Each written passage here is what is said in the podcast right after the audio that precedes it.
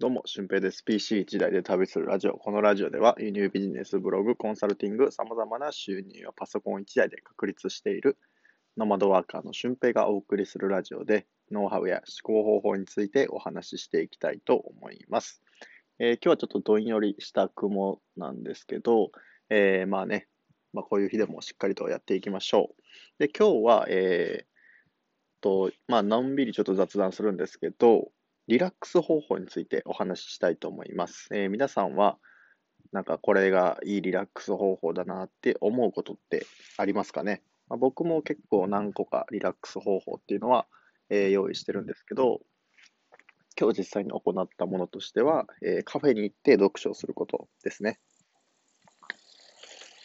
はい。これは一番結構いいかなって思う方法なんですけど、えー、カフェに行って、まあ、おしゃれな空間とかね、自分がここいいなって思う空間で、えー、まあ、本読んだりとか、仕事ができたり、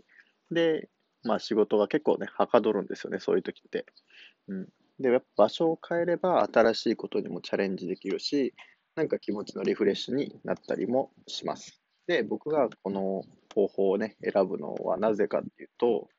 えー、っと、まあ、そこのカフェの人が気心知れた人とか、まあ、もしくは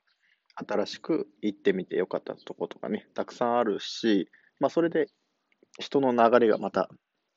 僕の中で循環するっていう面もありますし、まあ、シンプルに自分が好きな読書っていうのを、えー、ゆっくりとできる場所があるっていうところも一ついいところなんですよね。うん。なんかいつも家の中でやってたりとか、同じカフェで仕事してると、どうしても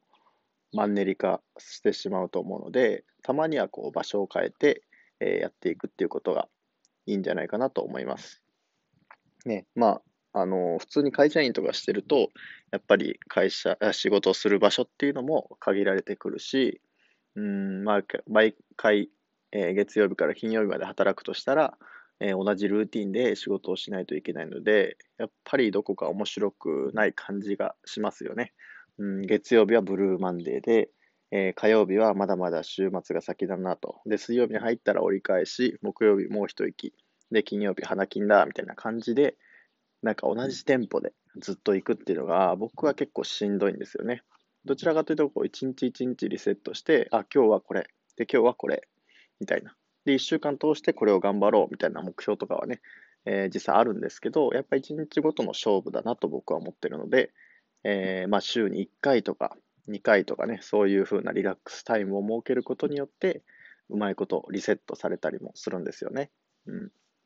で、あとはやっぱり美味しいものを食べたりとか、えー、いい景色見たりとかね。あと遊びも結構やっぱ大事なんですよね。こういう発信活動をしてると、まあ、ついつい仕事のことでいっぱいになりがちなんですけど、やっぱ新しいアイデアを得るっていうのは、なんか遊びの部分っていうのが結構大事なんですよ。だから僕はランニングしたりとか、あとたまにバスケしたりとか、えー、ゲームしたりとかね、まあ、そういうふうなことをして、えー、遊んだりもしてます。はい。だからそのおかげで結構自由な発想を得たりとか、えー、今考えてるのはゲストハウスでキャンプファイヤーしたりとか、あとは、えー、青空レストランをしたりとかね、なんか人を巻き込んだ、えー、企画をいっぱいしていこうかなっていうふうに、えー、思ってるんですよね。うん。そういうふうな発想っていうのも、なんか、テレビ見てたりとか、あとネットで情報を得たりとか、あと誰かと話してたりとか、まあそういうようなことをしないと得られない情報なので、なんか一人で仕事をしていると言っても、やっぱり、あの、いろんな人と関わったりとかね、遊びの時間っていうのが必要なんじゃないかなと思います。うん、で、実際僕が、あの、働いていた時、教員として働いていた時は、本当にこの遊びがね、なくて、月に1回か2回あればいいかなっていう風な感じで、あの、夜、うん、帰るのが11時とか10時とかになったら、もう寝ないと次の日に備えられないので、その後カフェに行って読書をしたりっていうことがなかなかできなかったんですよね。うん。なので、えー、まあそういうふうなことを考えると、あのー、やっぱいろいろとリラックス方法ってあるなって、えー、充実させた方がいいなというふうに思います。うん。で、えー、まあ、休むこともリラックスなんですけど、新しい仕事をするっていうのもむしろリラックスになるかもしれません。例えば、今、ブログとツイッター頑張ってるんだけど、じゃあ、インスタやってみようかなっていうので、インスタやってみたら、それが気分転換になって、まあ、フォロワーさんとか増えたらね、いい感じのマネタイズにもなっていくんじゃないかなっていうふうにも思いますし、そう。だから新しいことにチャレンジするっていうのも結構大事なんですよね。で僕は今日行ったカフェなんですけど、えー、ブックカフェで、なんかたくさん本が置いてあって、で、雰囲気がめちゃくちゃ良くて、えー、で、料理も美味しいみたいなところだったんですけど、そこのまたオーナーさんとね、えー、お話しして仲良くなって、なんか海外の、えー、海外商品を日本で販売するための EC サイトをなんか教えてほしいっていうような形でね、また新しい仕事に発展したりとかも実際してるんですよね。やっぱスキル持っておくとこういうことも起きてくると思うし、なんか人に会うことも一つのこう仕事になりうるもんだなって考えて、えー、一日行動していくと、なんか、まあ、人生を豊かにしていくための方法というか、なんか無駄を余すことなく使うことができると思うんですよ。うん。ね。で、余すことなくで、ちょっと思いついたんです。思いつ思い出したんですけど、食品ロスとかも結構あるじゃないですか。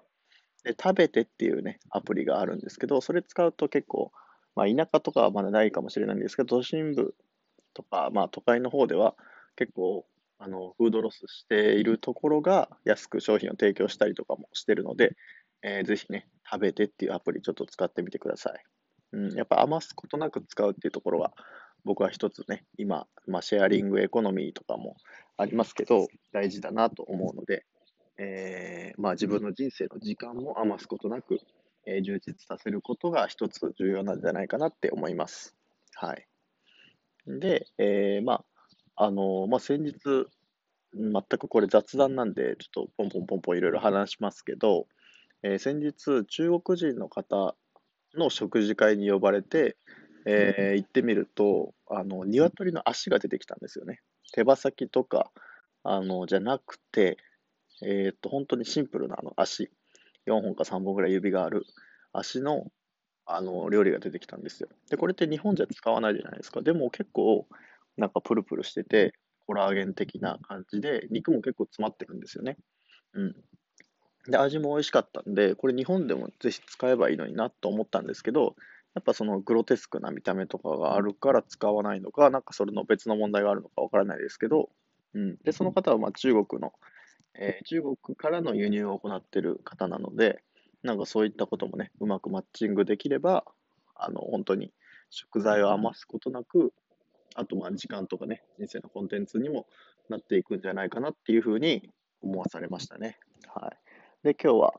まあそんな感じでね、雑談会だったんですけど、えー、リラックス方法をね、ちゃんと自分で知っておくことと、なんか時間を余すことなく、リラックス方法といっても、なんかそれが仕事に結びついたらいいなとか思って行動していくと、何かしらつながると思うので、ぜひ参考にしてみてください。で、えー、合わせて聞きたいなんですけど、あの、まあ、ガチのこう仕事の場面で、個人ブランディングっていうところも、えー、人生のコンテンツにするのに大きく関わっていると思うので、そちらを合わせて聞きたいに載せておきます。ということで、本日の配信は以上です。今日もめちゃくちゃいい日になると思いますので、週明け、月曜日、頑張っていきましょう。ほなまた。